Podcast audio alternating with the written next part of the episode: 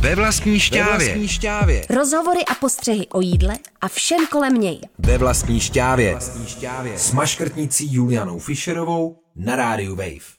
Zdravím u dalšího, tentokrát velikonočního dílu, který nahrávám s Petrou Štálovou, veganskou cukrářkou a lektorkou veganského pečení a vaření, se kterou už jsme se tady potkali a dnes se budeme věnovat speciálně tedy velikonocům. Tak vítej tady, Petro. Ahoj, děkuji moc krát za pozvání. Petro, tak na začátek se odpíchneme od toho, jaký je tvůj vztah k velikonocům, je-li nějaký? Uh, nějaký je, ale spíš takovým tom, v tom vařicím sektoru, protože mám ráda, že tak už krásně jako zelený, jsou ty bylinky. Takže já spíš jako jsem v tom, eh, v tom vaření na ty velikonoce. To pečení je tak jako ten mazanec, možná nějaký hot cross buns a tím to jako končí, protože tam u mě jako úplně jsou ty strávníci, kteří by to ocenili a to vaření je přece zajímavější. No, ale klidně můžeme zůstat chvíli i u toho vaření. Co, co tě teď jako inspiruje nebo baví, nebo na co se teď těšíš, že začneš dělat? Tak medvědí česnek už nám roste a my máme právě někdy za týden, 14 dní, za týden máme uh, kurz vaření, takže už tam budeme hodně dávat uh, bylinky, takže budeme učit dělat risotto z medvědího česneku, na to se moc těším. Potom budeme dělat už klasické hráškové věci, oni sice hrášek ještě neroste, ale už bude za pár týdnů, tak uh, si to uděláme už malinko dopředu, bylinky hodně, porostou už saláty. Už jsem byla u nás na farmě vedle, takže tam mi řekli, že budou příští týden saláty. A ty máš i permakulturní zahradu nebo něco takového? Mám permakulturní zahradu, no, už veselé sázíme, řetkvičku už jako začaly vystrukovat růžky. Hrášek už taky roste, boby už taky rostou takže uh, letos už to bude hodně zajímavý. Primárně však takový ty jakoby řetkvičkový věci určitě na kurzu budeme dělat taky, no. Aby to bylo hezký, svěží, protože ta zima, ty zimní věci jsou takový jakoby těžší a na tom jaru a na těch velikonocích je právě hezký, že už je to takový jakoby svěžejší, lehčí a z té zahrady to je úplně co jiného, už jako na tom kurzu dokáže, jako jdeš ven a utrhneš ty věci na té zahrádce, tak to vlastně chutná úplně jinak, než tam jako leží dva dny a z toho obchodu si s tou zahradou i nějak soběstačná, co se týče třeba toho vaření na kurzu eh, v průběhu sezóny? V průběhu sezóny bych řekla, že tak třeba jako z 80%. 20% máme ještě vedle a, takovou menší farmu, teda větší farmu. Takže tam dokupuju ty věci, co třeba já nepěstuju. Ale musím říct, že jinak jo, protože já jsem takový jako megaloman. A tím, že v tom baráku bydlím sama a ta zahrada je fakt jako velká, tak já to vlastně nesním. Takže já ty věci pěstuju primárně pro ty kurzy vaření. A pak tu chvíli s tou zeleninou, já jsem loni nekupovala skoro žádnou zeleninu, protože prostě člověk s tou opravdu vypěstuje sám za pár korun. Je teda kolem toho hodně starostí, protože já to opravdu dělám jako permakulturně, to znamená, že a žádný jako chemikálie. A pak, když se tam jako během noci nažene spousta malých zvěřátek a zlikviduje jako část, e, část té zeleniny, tak je to smutný. A o to je to zajímavější. Teď třeba my máme hraboše, takže jako hrabuši, je potřebávat řetkvičky. Ale mě to vlastně přijde jako hrozně zajímavý, jako se o to starat. Já jsem zna včera po té zahradě šla a říkala jsem si, jako, že na to, že jsem panelákový dítě, tak já jsem tam tak strašně jako šťastná, když člověk vezme to malý semínko a za dva měsíce z toho má zeleninu. To je úplně nepopsatelný pocit.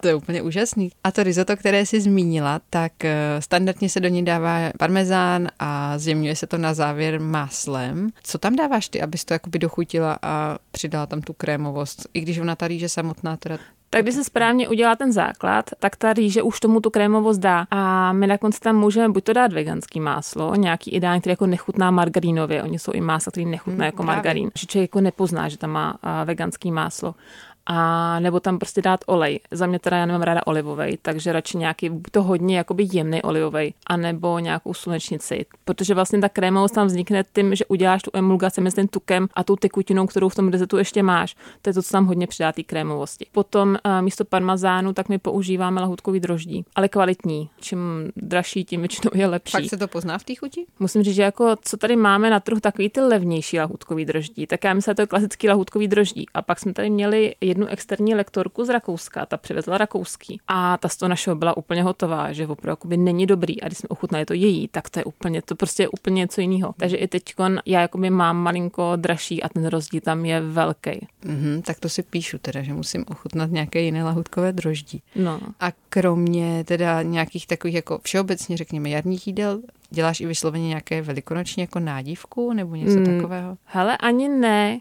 Vlastně si nespomínám, že bych ji dělala. Pro mě jako velikonoce jsou úžasný v tom, že člověk má ty čtyři dny volná a může doma udělat generální úklid. A tím, že vařím akorát sobě, tak, tak si udělám takové ty jednoduché věci, anebo ty přípravy na ty uh, vařicí kurzy, kde to spíš v tuhle chvíli hodně i o těch salátech anebo o nějakých uh, dobrých zelených polívkách. A ty nejsi úplně příznivcem nějakých jako veganských šunek? Úplně ne, neříkám, že to nejím, ale já vlastně jsem raději, že věci si můžeme udělat sami z těch základních surovin. Pro mě to, co se podá v těch obchodech, je často velmi jako zbytečně drahý a to složení mi kolikrát jako nevyhovuje. Takže to ochutnám čistě ze zvědavosti, speciálně třeba jako v akci, protože pak ta cena už jako bývá malinko rozumná. To ten ale, experiment tolik nebolí. Ale standardně to používám hodně málo, protože mám pocit, že se jako s těmi základními zdroji eh, vystačím úplně v pohodě. A pak to prostě jako hlavně není drahý. Já bych říkala, že problém je, že když ty lidi vidí ty ceny těch veganských produktů v obchodě, tak proto si potom myslí, že veganství je hrozně drahý. Ale já to třeba jakoby nekupuju, jako velmi jako zřídka. Takže já bych řekla, že pak to rozhodně drahý být nemůže, když člověk jako umí uvařit z těch základních surovin, který má doma nebo který si koupí nebo vypěstuje. Obecně třeba něco ve smyslu vajíček, děláš si takový ty veganský? No, Máš děláme ráda? třeba klasicky na kurzu,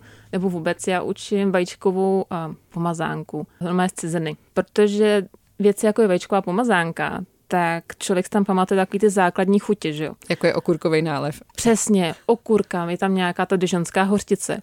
A když se tam, mě už se stalo moc krát, že lidi jakoby úplně na první dobrou nevěřili, tam třeba jako nejsou vajíčka. Protože je to jenom o tom naučit ty věci dochutit tak, aby tam člověk našel tu chuť, na kterou je zvyklý takže dá tam právě tu dižonskou hořici, dá tam ty okurky, a trošku citronové šťávy, dá tam tu pažitku a hlavně černou sůl, protože nám vlastně dává tu chuť těch vajíček. Takže já třeba mám hrozně ráda jako vajíčkou pomazánku a vajíčka na ní nepotřebuju a chuť získám na konci úplně stejnou, protože to vlastně dochotím velmi podobně, takže tam získám to, na co jsem byla jako malá holka zvykla.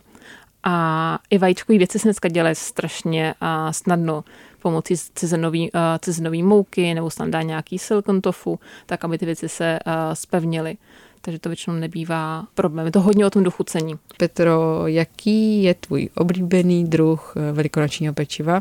Mrkvový dort s krémem z bílé čokolády, protože já mám ráda korpusy s troškou krému. Nemám ráda korpusy s spoustou krému, a tak to bylo vyvážený. A nemám ráda úplně jakoby suší věci, jako jsou třeba klasický uh, beránci, protože tam jako ráda trošku té šťavnatosti a mám vlastně ráda sušený ovoce. Takže právě věci jako mrkvový dort s krémem, anebo anglický hot cross buns, kde vlastně je to sušený ovoce, tak pro mě je to hodně zajímavý. Nejdřív se zastavíme u toho mrkového dortu. Co je to ten vyvážený poměr, protože já jsem pravděpodobně na opačném polu. Já vždycky mám tak jako jedna ku jedné krem a korpus. Tak já bych řekla, že já to mám jako dvě ku jedný, takže dvě části korpusu a jednu část krému. A ten krém, který je teda standardně z cream cheese, nějak ze smetanového no. síru, tak u tebe je z čeho? U mě je z bílé čokolády, veganský samozřejmě. A potom uh, většinou nějaký uh, smetany na šlehání. Takže je to jako ganáš z bílé je to, čokolády? Je to, můžeme to buď to udělat jako šlehnou ganáš z bílé čokolády a ještě je fajn si to něčem ochutit, to znamená buď to vanilkou, anebo citrusovými kůrama, limetka nebo citron, aby tam byla ještě trošku svěžesti. A udělá se vlastně klasický ganáš, která se nechá přes noc uh, zatuhnout a potom se druhý den vyšlehá. Tím, že tam je smetana na to šlehání, samozřejmě rostlinná, tak to potom hezky drží ten tvar. A teď mě vlastně napadá, že ten beránek, který ho ty nemáš až tak ráda, tak tak ten mrkový korpus by taky šel udělat jako beránek, ne? Nebo já jsem někdy taky dělala mrkového beránka, myslím. Můj korpus možná tím, že obsahuje hodně to sušeného ovoce. Tak jo, by byl asi dost ovoce, jako jasně. těžký a myslím si, že beránko upadla hlavička. Ale teoreticky by to šlo do nějaký, do nějaký malý formy. No dobře, ale ty děláš třeba super jiná bábovková těsta, která do formičky nalít jdou, třeba ano. citronový chlebíček. Citronový nebo... chlebíček by eh, šel, nebo klasický jakoby citronový bábovkový těsto, to znamená polohrubá mouka, nějaký cukr, potom něco nedochucení, to znamená citron, případně nějaká vanilka. Citronu je potřeba hodně, aby ho tam, když ten dá málo, tak to vlastně potom je málo výrazný. Co je teda kouzlem toho beránka nebo bábovky, aby byl dobrý, protože když to teda vezmu zase u toho standardu, tak něco šleháme nejdřív máslo s cukrem, potom přidáváme nějaké tekutiny, potom přidáváme mouku na přeskáčku se sněhem. Ty no. šleháš do těch třených nebo do těch prostě litých těst vůbec eh, třeba ten bílkový nebo proteinový bramborový sníh? Nebo ne, ne, protože ono je jakákoliv náhrada našich veganských bílků, znamená buď to bramborový protein, anebo aquafaba, to znamená nálev cezeny, tak oni jako nemají moc rádi teplo. Takže tam hodně hrozí, já jsem s tím kdysi bojovala, myslím si, že loni nebo předloni, jak byl covid, tak jsem se nějak nudila a zkoušela jsem jako dělat klasického beránka, tak jak jako má být. A ono potom ty bílky tam začnou bublat v tom těstě. To znamená, to těsto jako divně vybublávat a pak vlastně padá. Takže to takže, takže zbytečná jsem, práce. Je to zbytečná práce a pro, za mě jako člověk má ten život takový krátkej. Takže úplně klasický bábovkový těsto, samozřejmě dá tam hodně toho citronu, aby to bylo intenzivní. A tím, že my tam nemáme ani vajíčka, tak je potřeba tam dát hlavně vlhkost. To znamená, to těsto by na začátku mělo být tekutější. Takže A- nějaký třeba mm, jakože pseudojogurt nebo mléko? Nebo... Normálně rostlinný mlíko, mm-hmm. ideálně nějaký třeba oves. A to stačí, vajíčka tam nejsou potřeba, vyžene to nahoru kypřícím práškem. No, úplně nůžu vůbec jako bábovku. Kolik je hodně citronu, aby to bylo dobré a citronové podle tebe? Tak třeba jako kůru ze dvou, dvou citronů určitě, dva až tři. Samozřejmě ideálně bio. A dává, no jasně, tak když dáváš kůl, A i citronovou šťávu do A toho. dáváš do toho nebo jenom prokapáváš nakonec? Protože mně přijde, že se to jako vypeče hodně ta chuť, že to vlastně dávám až to prostě pro, pro kapu po upečení, když teda peču já. Já když peču jakoby chlebíček, tak ten potom ještě prokapáváme syrupem. Mm-hmm. Ale u toho třeba jsem pekla včera zajíčka, já se obávám, že bych ho prokapala, tak mu právě spadne ta hlavička, no už mu třeba malinko padala. Takže uh, určitě citronovou šťávu už do toho samotného těsta, protože tam to potom zůstane intenzivní. A zároveň i tu kůru. A maximálně tak nevím, možná potom tak třeba toho, toho beránka, byš to jako po to, po, Potáhnout potáhnout uh, to citronovou a citronovou takovou tou glazurkou, co má člověk jako jenom citron a moučkový cukr. Jasně, jako na perník. No, no, no. Akorát potom za mě už jako je hodně, už je to jako hodně nezdravý. Už je jako hodně cukru. A, takže dost jako výjimečně. Teď teda načneme ještě ty mazance, nebo dá se říct vlastně kinuté těsto obecně. Takže Petro, jak děláš nějakou briošku nebo něco, co se dá vlastně srolovat do mazance, což je víceméně brioška? E, Vlastně my to děláme podobně a, jako vy, akorát nepřidáváme vajíčko, který tam podle mě úplně jako není nutný. Já bych řekla, v těch klasických českých receptech používáme hodně suroviny ze zvyku, aniž by tam jako byl úplně nutný. Ale já třeba jako mi musím říct, že to, co nahoře neuděláme, je ta krásná lesklá no, glazura. O tom, to mi přesně To je, jako, to je jako jediný, jako co tam jako nahnat, jako není úplně lehký. My tam jako můžeme třeba potom na závěr nahnat cukerným rozvadem. Zná po upeční můžu jakoby to opatat rozvadem vody a cukru jedna ku jedný. Ale ono potom se s tím udělá to, že to malinko změkne asi tu kůrku a je to mm. lepivý. Mm. Takže potom to vlastně jako lepí. Takže to je jako jediný, co jako ještě úplně Ale jako to je nevím. dobrý typ, jako No. ten cukrový rozvar, aspoň na ten lesk, že to sice Jo, lepí, když ty věci, ale... no to tak jako je, když ty věci vytáhnou ven z trouby, tak ještě horký, popatlat právě rozvadem jedna ku jedný voda s cukrem. A ono se potom leskne. Ale je tam jakoby lepovost, jako člověk přidává cukr nahoru, že? A to kůčička malinko uh, změkne. Ale jinak jako v samotném těstě bych řekla, že tam jako není úplně to vajíčko nutné. A Pokud je tedy lepkové, ale. pokud Protože- je lepkové, no.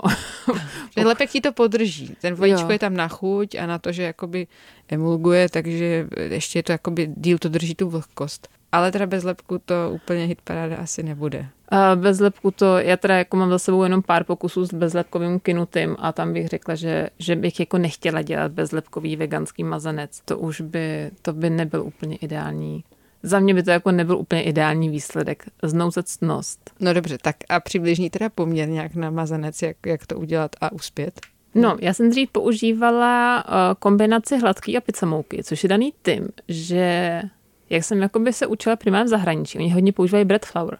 A mám pocit, že u nás ta bread flour je hrozně jako úplně jiná. Ty věci jsou s tím takový dvodost tuší, než by se mi líbilo. No ta mouka chlebová je prostě dělaná na náš chleba, takže ona No. je tmavá a není vůbec dobrá na to sladké pečení. No, takže já jsem vlastně jeden čas používala tu kombinaci jako pizza mouky a hladký, ale pak časem jsem přišla na tu hladkou. Takže mým receptu je co nějaký 330 gramů a hladký mouky. K tomu cukr, nějakých 60 gramů, půl kosky droždí, tak se samozřejmě možná mín, droždí, ale potřeba další kinutí, to se záleží, kolik máme Jasně, času. takže že? můžu dát teoreticky vlastně i třeba pět, ale No. prostě si počkám. prostě si člověk počká. A pak tam mám 80 gramů uh, másla. Já mám pocit, já jsem třeba, jsem to vlastně v- klasická briošková těsta francouzská mm-hmm. obsahují hrozně másla. Jasně, Ale- jakoby náš no, no, no, mazanec je taková hodně lehká brioška. No, no, no, ale já jsem měla pocit, že jako jak ty vajíčka se potom z toho vyndají, tak on to potom daleko rychleji vysychá, když tam, nebo je to takový jakoby za mě sušíš tam hodně toho másla. Takže já jsem hodně změnila množství másla, takže mám nějakou čtvrtinu, mm-hmm. čtvrtinu másla a vůči mouce. Ale zase je potřeba tam dát tu chuť, to znamená ten citron, anebo tu vanilku. A tekutiny tady mám 140 gramů, ale je to potřeba korigovat, protože každá mouka bude sát trošku jinak. A sůl.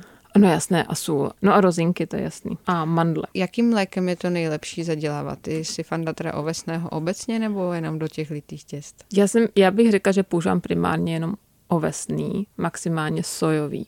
A nedělá to sliz takový zvláštní v tom těstě kynutý? Ne, ne? to by to dělá sliz. No ne, ale tak třeba na vaření pudinku mi to nepřišlo úplně. Že to jo, no moc. tak ona jako... Jakože ta teplná úprava, ty se trochu bojím po, po těch zkušenostech s nějakýma kašema a pudinkama. Tak. Jo, no, tak e, u toho pečení bych řekla, že to, že e, je to relativně jedno. U, tý, u toho sojového je potřeba dát pozor na to, že když to potká potom citronovou šťávu, tak se to zahustí. Mm. A já nejsem úplně fanda nebo jako mandle nebo kešu, protože to přijde jako značně neekologický, protože... No a ta technologie teda výroby, jak to teda zadělávám? Zaděláváš kvásek nebo něco takového, nebo to tam rovnou nafrcneš? Zadělávám si, zadělávám si kvásek, to znamená mouky naházím do mísy, udělám si tam důlek a naliju tam tu tekutinu, droždí, cukr, trošku zamíchám a nechám to vzejít a pak tam, pak to začnu zadělávat. Jako záleží to máslo. Člověk ho tam může dát rovnou, a nebo může dát na začátku třeba třetinku a potom zbytek toho másla, až už má nějak to těsto uh, vypracované, tak potom přidat postupně až závěru, aby bylo to těsto tažnější, aby jsme první pracovali ten lepek. A teda potom ho nenamašluju. Jak no, tam já ty mandle? Já, no mašlujeme ho. A, klasicky nechám vykynout a teda. A mašlujeme ho kombinací rostlinného mléka. Většinou používám, tady používám většinou sojový a nějakého syrupu, to znamená třeba javorového. Já dělám to dost otoka, prostě do mističky snaliju trošku mléka, trošku syrupu a tím to pomašluju, protože já ten syrup tam přidá trošku tu barvičku potom během Která pečení. tam karamelizuje. Jasně. No, no, no. A myslím, že jsem někdy četla, že právě sojový mlíko je na to nejlepší. A pak na to nasypeme ty mandle. Super. Tak my to ještě potom teda schrneme, nebo já to ještě potom schrnu na web, aby to bylo jasnější, jak teda ten mazanec zvládnout. Pak ho upečeme podle potřeby. Zase, Pak ho upečeme. Záleží. Tam je potřeba hrozně dávat si pozor na to. Totiž to těsto bych řekla, že jak tam jako nemá to vajíčko, tak ono bývá trošku vlhčí. A já třeba po tom plechu musím malinko vždycky poposunout, že peču a pak třeba po půl hodině ho malinko posunu, protože z nějaký důvod mám jako dole pocit, že se jim prostě jako nechce upect takže ho posunu na jinou část toho plechu, která je, která je teplejší, aby hmm. se to začal zatahovat. A pak je to hodně hra o tom ho vyndat tak, aby byl, on začne malinko, nahoře vypadá v tom, že je koliká tak už hodně upečený, ale vevnitř se tam prostě skovává ta vlhkost často ještě.